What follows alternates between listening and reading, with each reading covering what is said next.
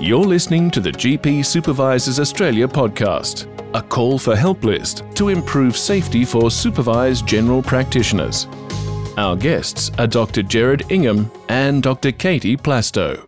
We acknowledge the traditional owners of the land in which this recording is taking place and pay respect to their elders, past, present, and their families. It is a great pleasure tonight to introduce a couple of speakers, a couple of academics who will be presenting on a topic that's very dear to our role as GP supervisors around patient safety and registrars calling for help. So I'm really looking forward to the session tonight. My name's Simon Morgan. I'm a GP and a medical educator, and certainly since the lockdown I have been doing quite a lot of work with GPSA, which has been an enjoyable part of my job. So I'm the facilitator for tonight and will be sitting in the background.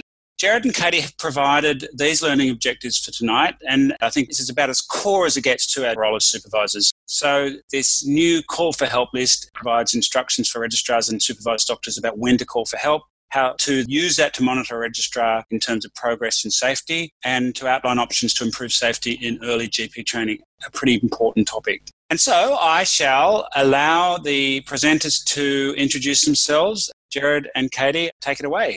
I am a recently fellow GP in Melbourne and a medical educator at MCCC, and have a background in tertiary teaching and research into teaching and learning prior to medicine. And I'm Gerard Ingham. I'm a GP in Daylesford. I've actually come up to my surgery because that's where the good internet is, in central Victoria, and also I'm a Dja Dja Wurrung land. And Kayty and I were fortunate enough to get an education research grant. I think it was last year, Kayty. It seems a long time ago already. And part of a research team that included the two of us and Rebecca Kippen from Monash University and Nikki White from MCCC. And sorry, for those of you who don't know, MCCC, Murray City Country Coast GP Training, is the regional training organisation for the western half of Melbourne and the western and northern part of the state of Victoria. And so we're going to take you through some research that we did and the outcomes of that research. A call for help list, which is something which we developed through this research, but it was actually only one part of the research which we did. And the research was all started from this very seemingly quite simple statement which sits in the RACGP training program guideline, which says that registrars should only manage patients they are competent to manage. And that's the standard for GP training. But interesting, that's an outcome standard. So the college GPs a few years ago said, we won't tell you how to do it, we'll just tell you what you're supposed to achieve. But it's actually quite challenging when you think they haven't actually said how you're going to achieve it. So that made me wonder how people were achieving this standard. And also Simon, the facilitator tonight, along with me in 2013, published an article on the use of random case analysis as a mechanism of going through your registrar's notes and looking to find out about how they're going. And when we did some research on that, we did some research with supervisors. We trained them how to use random case analysis, and then we went back and asked them 6 weeks later how that was going. And mostly we were trying to find out about how good was random case analysis, and it's very good. But one of the side findings of it, which ended up probably being the most significant finding, is that we just by chance really asked them, did you find any safety issues? And 30% of the supervisors, when we asked 6 weeks later, said there were safety issues in the notes that I looked at. And 16% of them actually said it was so significant that I actually had to contact patients. Now, that's not proof that registrars are seeing patients that they're not competent to manage, but it certainly pricks up your ears and start to wonder. It's not proof because maybe you look at my notes over 6 weeks and 30% of supervisors might find problems with my notes. So it's not proof, but it certainly makes you wonder. And then the other part which prompted the international research is, so how are we like other countries? Well, Australia's quite different from other countries because our registrars generally start seeing patients without routine oversight of all consultations much earlier than they do in other countries. In most other countries, the registrars are starting like they used to do for us, those of us who had the PGPPP program. They start with every consultation being reviewed routinely. It's expected. They go for some period of time before they switch to the common scenario in Australia where it's really up to the registrar to call for help. And also when you look at it, our system is different in that the registrars are paid by the practice, and they're paid about 80% of registrars are on percentage payment. And there's a financial incentive potential for a registrar to see more patients at the expense of their educational needs. The registrar earns more money, the practice earns more money if the registrar sees more patients rather than having education. And the other thing we know is that our AGPT program, that's the General Practice Training Program of Australia, is designed in part to deliver rural workforce. There's a requirement that 50% of GP training must happen in rural areas, and that's not the same in other countries. And we do know from other parts of our research that if the practice in a rural area is performing poorly, the training organisation can't afford to lose those practices, so they maybe sometimes hang on to practices that they shouldn't. And the other thing which we wonder about the quality of supervision is that our supervisors in Australia don't receive the same amount of training as supervisors in other countries. It's quite stunning to think that the average requirement for an Australian supervisor is 6 hours per year, whereas in other countries it's 50 hours per year. You might all be horrified by that amount, but that's actually what happens. So the first phase, having been prompted by looking at the literature and thinking about those things, the first phase of research, we said, well, what is actually happening in Australia? So we set about interviewing all the lead medical educators, that's the people who are in charge of the regional training organisations, the 9 regional training organisations around Australia, and we did a qualitative analysis of that. And the things which we found was when we asked medical educators, are registrars only seeing patients that they're competent to manage? You know, are you making sure that they said, well, we're actually not responsible for that. We can design all the checks and things which we like, and we can tell supervisors how to do it. But ultimately, it's the training practices and the supervisors who have to do that.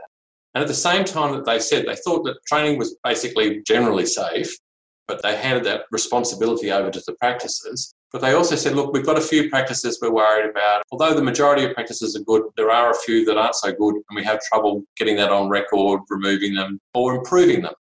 The other thing, we looked at high-risk activities. So, you know, things where a registrar, we want to be absolutely sure the registrar is competent to manage this and not managing it on their own. When you look around the 9 regional training organisations, it's all managed quite differently. Some run a high-risk checklist, some have none. Some have it buried deep in the supervisor handbook, and some have it that the registrar holds it on the webpage. But it's variable amongst the regional training organisations. And I suppose the important point about this is that no regional training organisation actually checks that any safety check is being used, or even those that have one don't check that it's being completed by the registrar and by the practice. And in essence, regional training organisations, although there's this standard that the college is asking them to achieve to make sure that registrars are only seeing patients they're competent to manage, they don't actually check whether that's happening. And it led to the first paper which came out of this research, which is called Tell Me If There's a Problem. Because when you look at it, there's sort of almost 3 levels. It's almost a regulatory oversight issue, I suppose. You think in other areas of our society, you know, we're currently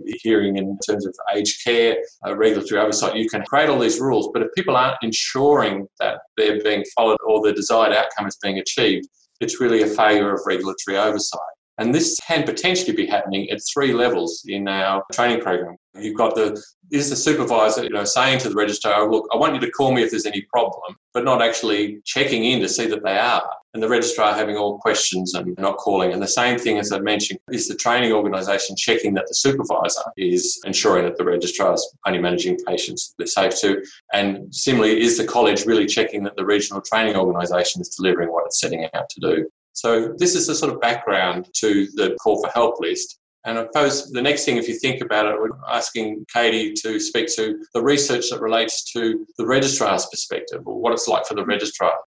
Yeah, so if we know that registrars might not be asking for or receiving help when they should, from the registrar's perspective, what do we know about this? So we have an idea of how frequently registrars are calling supervisors at certain time points in their training from the recent project, and analysis by the researchers there, including yourself, Simon, reported that in mid-GPT-1, so about 12 weeks into training, registrars were calling for help in 11% of consultations, and then that reduced to about 5% in term 2, and a further reduction to calling in 1.2% of consultations by mid-term 4. Supervisors were more likely to be asked for help in consultations involving skin, musculoskeletal and more complex presentations, and for management rather than diagnostic questions. And we don't know the exact frequency that registrars are calling their supervisors for help in those first 12 weeks of GPT-1 training, but it is likely to be more.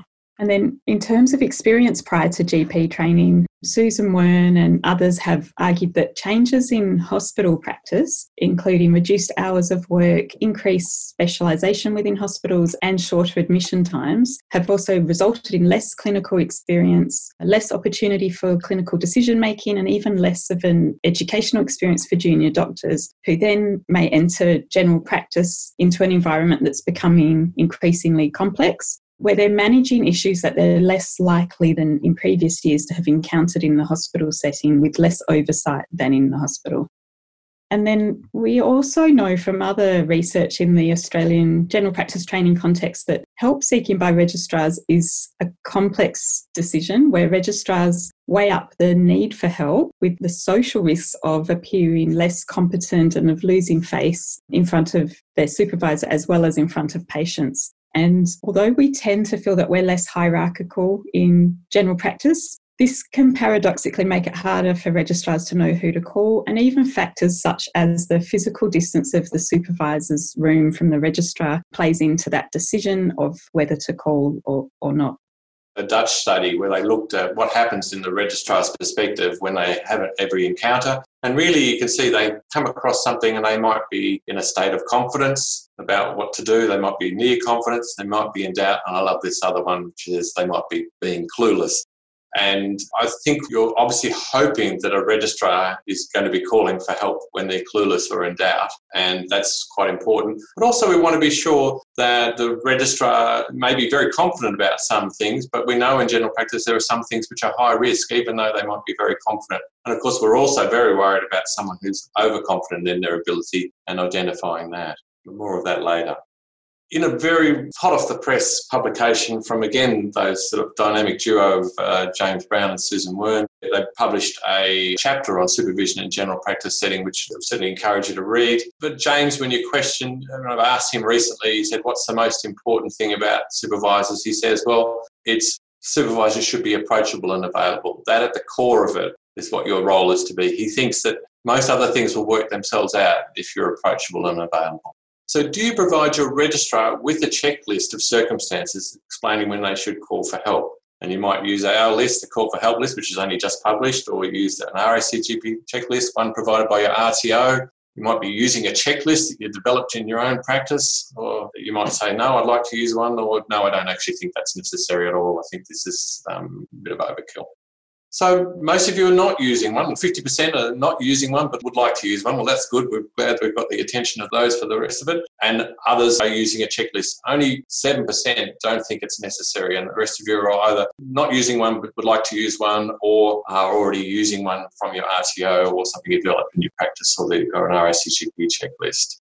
Kayty, so if you're not using a checklist, let's talk a bit further.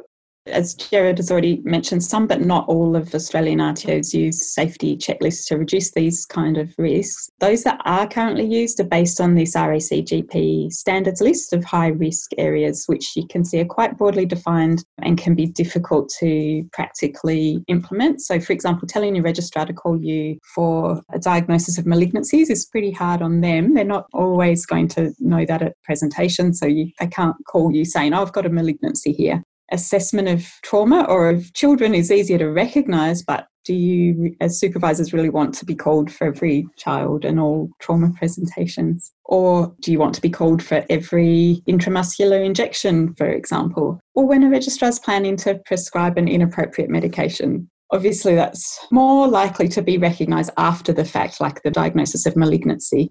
So you can see there's some issues with the list. Kayty, just to say that this has been the kind of gold standard that we have had to use. You know, really, how useful is it to say, I would like you to, when there's a diagnosis of malignancy? It's such a nebulous, unhelpful list with respect to the college that we've actually had to use for so long. So that's why the work you've done has clarified this area so much, for me at least. Yeah, I think particularly the ones like the one where registrar to call me for intramuscular injections or venipuncture, I don't think so. One of the things we were doing the research, we tried to find out where this original list came from, and no one really knows. Yeah, so that's the list that we set out to try and replace or improve in phase 2 of our research. So we did this initially by asking focus groups in which circumstances in early GP training should a registrar call their supervisor for help. So we had an initial focus on safety and particularly on registrars what might be unlikely to call. We had 7 focus groups, 2 groups of registrars, 4 groups of supervisors in Victoria and Tasmania, and 1 group of experts who were medical educators with supervisor experience. So 75 participants in total. And then we used an action research model to co-design our list with the participants with iterative cycles, refining the list in between each group. We've said all those magic words to make it sound like we knew what we were doing, Kayty. That's good. So we anticipated a safety checklist looking at particularly when registrars weren't likely to know when to call. What was actually produced was not just a safety list, but a call for help list with 80 items that should trigger a call for supervision. This was longer than we anticipated, but there was real reluctance for any items to be removed by participants. The final call for help list, I'll break it down a little bit. So this list is intended to indicate to a registrar when they should call for help when they are under level 3 supervision, so the level where they determine when to call. Some items are separated out into uncertainty flags, which are broad indicators of registrar uncertainty, not linked to a particular scenario. And then the other items in the list evolved into specific clinical scenarios and general circumstances of when a registrar should call for help. For each of those, we found there were 3 particular justifications for inclusion on the list. Some of the items made the list because they're high risk for all GPs, others because they're new problems that won't have been encountered in hospital, and some that will have been encountered in hospital, but because of a different assessment or management in general practice, they're termed different contexts. The uncertainty flags that I mentioned. So these are the broad triggers to prompt calling, such as when a registrar is considering sending any patient to ED or prescribing an unfamiliar medication. Supervisors weren't very keen for having the heart sink patients on the list, but registrars rated this item very highly. So everything else on the list very much got equal rates from supervisors and registrars, but the having heart sink patients, the registrars wanted to have that as an uncertainty flag, but the supervisors didn't. The general circumstances section of the list includes new or challenging situations such as breaking bad news, procedures being done for the first time in the clinic, nursing home visits, and then professional or legal scenarios like driving assessments. Then the largest part of the list were the clinical problems, fall under clinical headings such as paediatrics, mental health and emergency presentations. Just to go into that a little bit more, to give some examples of those reasons for inclusion, new problems are things like cervical screening and S8 prescribing that are new to general practice. Things like fractures and iron deficiency are likely to have been encountered during hospital training, but they're managed or assessed differently in the context of general practice. And the high-risk circumstances are those presentations or issues such as child protection that will always be high risk, and that even that were defined as something where even an experienced GP might consider discussing this with a colleague. How it all fits together, the uncertainty flags not linked to a scenario separated out, the general circumstances, the specific clinical scenarios, and the 3 reasons for inclusion on the list: new to general practice, different context, or high risk for all. There is actually the published paper. This paper was published in the Australian Journal of General Practice, released in amongst COVID. Yeah. So, Gerard, a few comments that have come through, which I think might be good to address at this point. The first, I guess, is it is a long list. And somebody has said, look, it made me feel a bit anxious that I'd forget something on such a long list. How do we manage this pretty long list of conditions and circumstances? Initially, we felt like we needed to apologise all the time for the long list, but Kayty and I have now sort of come to the opinion we've actually made it pretty short when you consider what's out there, what you see in general practice. And we repeatedly went to the supervisors and registrars, and they were in the focus groups. They'd all say, yeah, we're getting a big list now. And we'd say, well, which one of those do you want to drop off? And no. We thought we were just going to get a safety checklist. Just give us the things where you think a registrar. But they wanted the other things on the list. And I think that speaks to the way general practice training is in Australia, because we do start at this level where registrars are very commonly seeing patients and being left to their own determination of whether they should call for help. That people wanted more than a safety checklist. They wanted that call for help checklist. As Kayty's going to speak to this when we get to the implementation part, where it's still sort of a bit up for debate about how this will be used in practice. So far, mostly just I've given it with my registrar and discussed it with my registrar, and we've gone through it. The registrars have generally found it very helpful to help them identify the things you are expecting me to call for that. They felt empowered to call. They would call me and say, hey, I've come across something which is on the list. And they felt better. That sort of approachable and available was helped by the list. But I think Kayty can speak to a bit more to that in implementation. Kayty, anything you wanted to say about the size of the list? I think you've covered it all. I think I'll reflect on those in a moment when we talk about the implementation. Yeah. When we looked elsewhere, there was, in the US, there was a checklist of 76 entrustable professional activities that they would think needed help. So it was relatively similar to ones elsewhere. It also speaks to the broad nature of our discipline, general practice. Much smaller lists in other disciplines, I think. Anyway, Kayty. Absolutely. So on implementation, we also asked the focus group participants about their ideas on implementation of the list. And based on that, it's anticipated that the registrar would hold the list and call their supervisor for each item until the supervisor deems this unnecessary for each item. And some of those things might drop off the list fairly early and others might stay on for longer. And then removal of the items occur either as supervision or teaching identifies that readiness for independent practice. We anticipate that the list can also be modified at the start of each term with consideration of that particular registrar's prior experience and also taking into account the practice context. So for some practices with a particular patient population or a special interest, they may even feel that a small number of items might need to be added to the list. And then it's likely that many items, in particularly some of those uncertainty flags and the high risk for all circumstances, would remain on the list through GPT-1 and beyond. But the registrars and supervisors felt that the list would also be helpful in generating teaching topics, and that it might be that through teaching sessions, some of the items are removed from the list as well. So that 80 items might come down throughout the term. And I think it's also important to mention that supervisors felt that the list would be best used as an adjunct or a tool for safer supervision rather than an additional assessment task. Supervisors were not at all keen on being asked to have another thing which they have to fill in and check, but they were very keen on using the list. As we were running this in the focus groups, even when it was only half done, people were saying, oh, can I take that what we've done so far with me because I think I can use it now.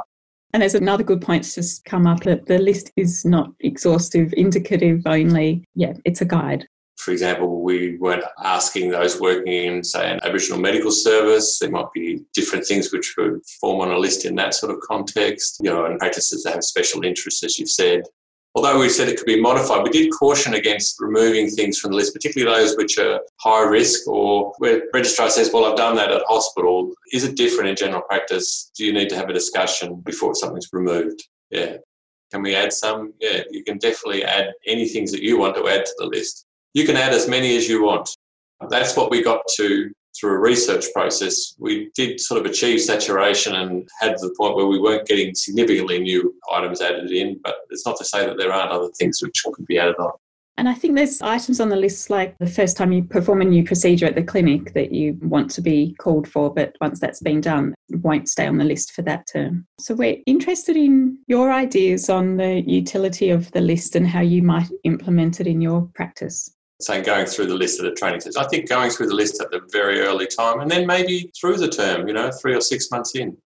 Question there from Tally Barrett to say consolidate into one list with the list from the RTO. The list from the RTO generally are fairly much the old RACGP list with a few things added on. Just with that question on no list would have prevented the PEDS registrar trying multiple times in that example to get the arterial sample. I think with my experience as a registrar not very far behind me, I think having a list that made me feel able to call and gives that permission to call for things that you're uncertain about would hopefully reduce some of those risks.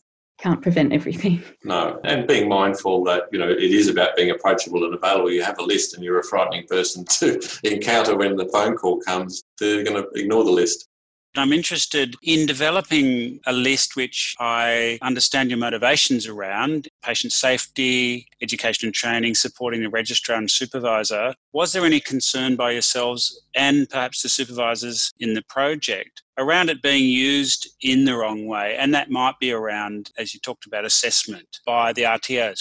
great, we've got something that we can use in almost a summative way, or there was mention of a list for the lawyers, which is, I guess, the next rung up. So was that considered in the way? Before we speak about the lawyer side of things, we were interested right at the start. We had, whether it would be a checklist or a thing called an entrustable professional activity. Those of you in South Australia and I think in West Australia are becoming aware of that, which would not only be where a supervisor would have to sign off and say, I can entrust my registrar to do that independently. Generally, the registrars and the supervisors weren't so keen on having that responsibility and feeling that they had to use it to that level. We had that one group we said was medical educators, and they could see that they were particularly keen on using it as an assessment task. We thought that if it was to be used as an assessment task, rather than have all 80 items to be ticked off, because if we believe in a thing called programmatic assessment, which is you don't need to assess everything, you just need to assess lots of little small things, you could develop a few of those item numbers, particularly those which you identified as very important to be dealt with, into programmatic assessment. So there was this tension between the educators wanting it as an assessment tool because they don't feel they've got enough nitty-gritty assessment like this would be, and the supervisors saying, look, we've already got enough work as it is, this is going to create a burden for us. So that was how we resolved the tension. If I speak to the lawyer question, well, of course, the list or no list, the reality is that you as a supervisor are responsible for your registrar's patients. I suppose whether that deflects the blame over to say the registrar should have called me and didn't,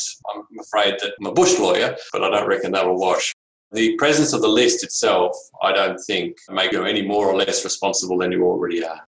Someone's made a comment as well that the list would perhaps empower the trainee to call. And I think that's something that would have enabled me to call supervisors more easily as a registrar, but also just having been aware of some of those unknowns, particularly in those very early weeks of GPT-1. Yeah. I certainly was using it this year, but it sort of became a bit strange when supervision all became a bit strange when COVID came into play, of course. So we needed to develop a telehealth call for help checklist as well.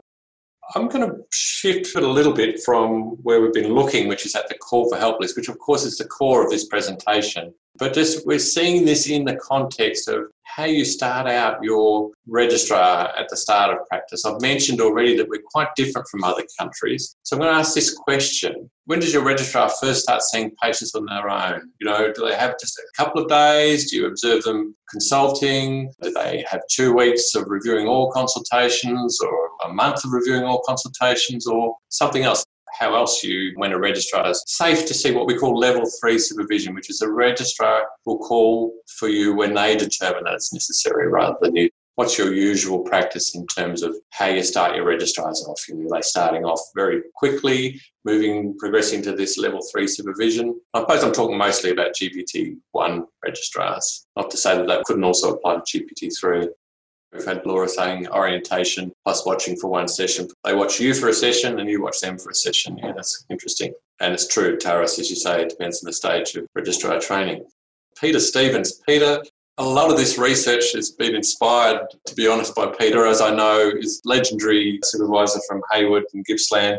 And he pretty much treats everyone the same. You're a medical student, you're a PGPPP, you're a GPT-1, a GPT-2. He keeps observing every single practitioner, way of consulting with them, checking how they're going until he's happy. The majority, so 45%, would do it after an initial period of orientation. So in other words, after observing them with several patients, that's probably only going to be a few days, isn't it? So you're seeing the majority, which is our understanding. At least 2/3 of practices out there would be having their registrars seeing patients at that level 3 supervision where it's up to them to determine when they would call for help. Very few have longer periods.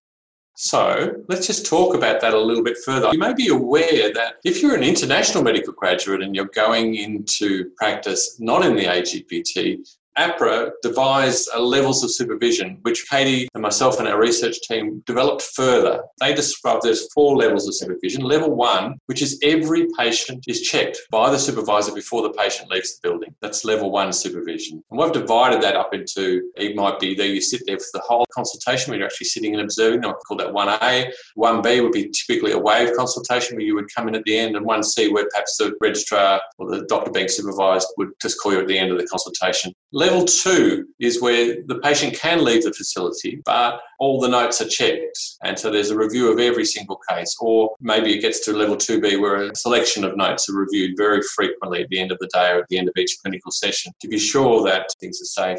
Level 3 is what we're talking about, which is where most registrars start out, which is it's up to the registrar to determine when they call for help. And we're suggesting that at this level, this is where our call for help list would be appropriate. And level 4, for what it's worth, which is not in there, is when the registrar is effectively functioning independently and is not expected to call you for help, functioning effectively like a colleague.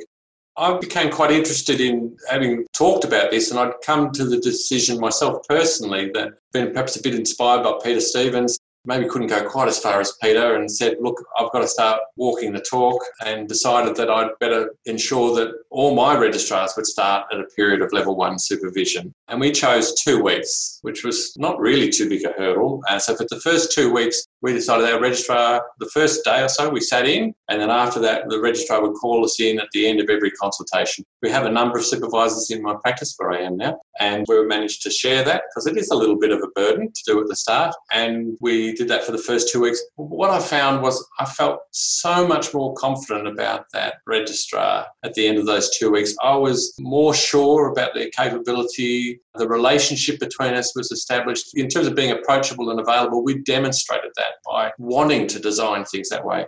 I've done this now for 2 years running, and we've had 4 registrars I've done this with, and one registrar was particularly anxious. In hindsight, I wonder if we hadn't have done it this way, she probably would have crashed and burned out of general practice and not continued. She felt incredibly supported. For her, we actually continued doing level 1 supervision for longer than the 2 weeks, rather than just switching over to level 3. So I'm wondering if there's anyone else doing anything similar. You're saying level 1 all the time. It is tiring at the start in terms of having that extra commitment, but you certainly lie a little bit straighter in bed at night and don't toss and turn about what's going on behind the door in the other room.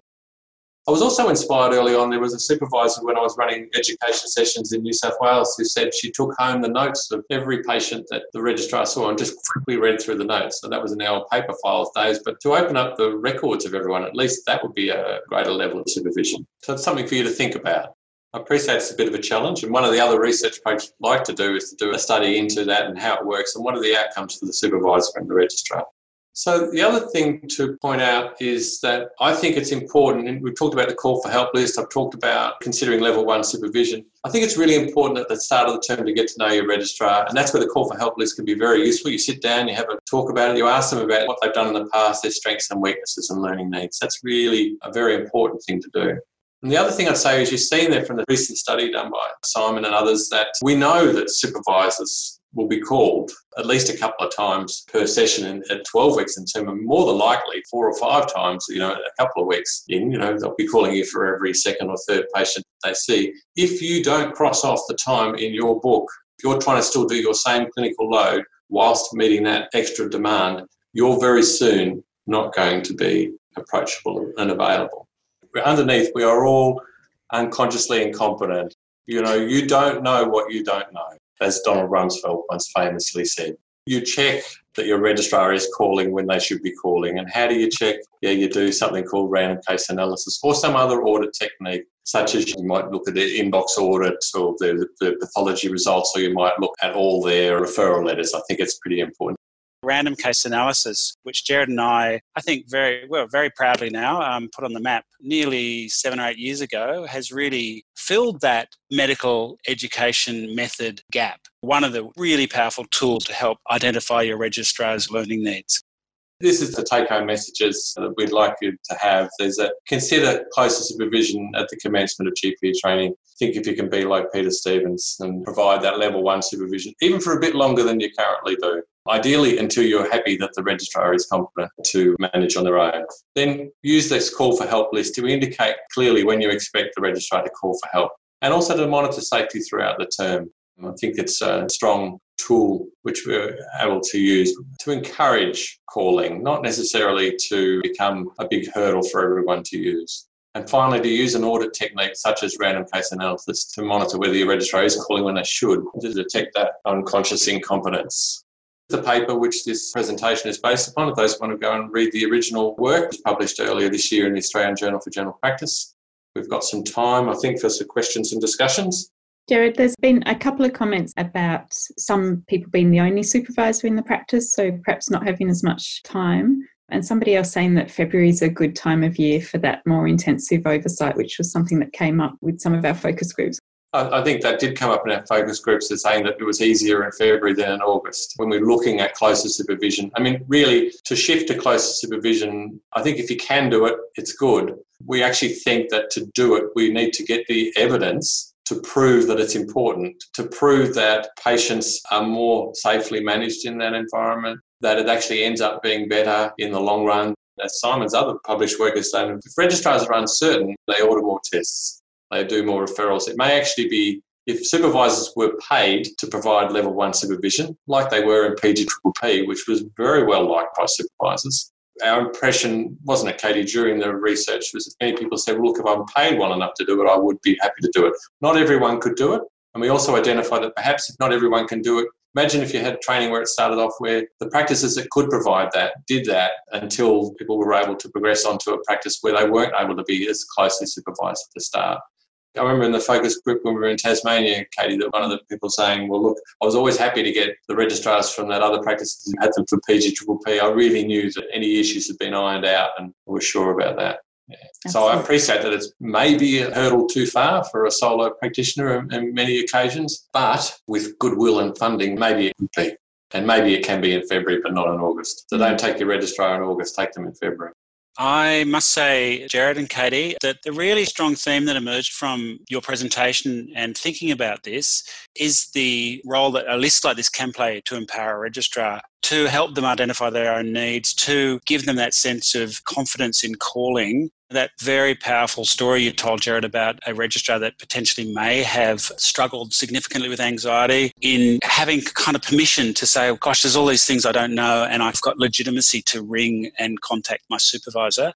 There's a lot in that. I think that must have been a very rewarding aspect of the work, not just develop this list, but think about how it can really reinforce the supervisor-registrar alliance and the educational experience. When we were writing the paper and submitted it for publication, the editor came back to us and said, well, you mentioned about how this might help the Registrar-Supervisor Alliance, and said, well, I want you to write a bit more on that. So we were privileged to be able to write a bit more about our thoughts, because I think it is about establishing that relationship between the registrar and the supervisor, and I hope that this will be a prompt for discussion.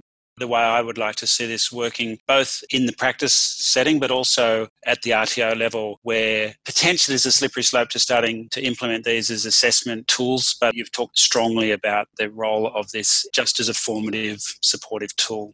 There's lots and lots of strong wishes of thank you very much. This has been incredibly useful. I'll use the list tomorrow. Fantastic research. Well done. So I think I didn't expect anything other than this in terms of the topic content and also your experience in the field. So thank you so much, Kayty and Gerard, for presenting this really, really impressive work. And as I said at the outset, just something that is so important. It's wonderful to see grassroots GPs doing this kind of research into the work we do every day and coming up with an outcome that is so useful. So thank you so much. We have to say, especially thank all the supervisors who are involved in the research. My experience with our supervisors for research, once you get past the initial hurdle, they can't stop talking.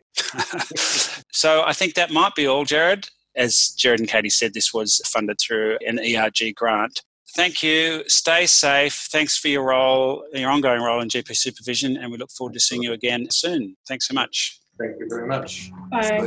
Bye. Thanks for listening. We'd love your feedback. If you're listening on Apple Podcasts, please give us a rating and/or a review. And if you hadn't already, please subscribe and share this podcast with your colleagues. If you'd like to ask a question or suggest a topic, you can reach out to us via our social channels. Simply search GP Supervisors Australia on Facebook, Instagram or Twitter. GP Supervisors Australia is supported by funding from the Australian Government under the Australian General Practice Training Program.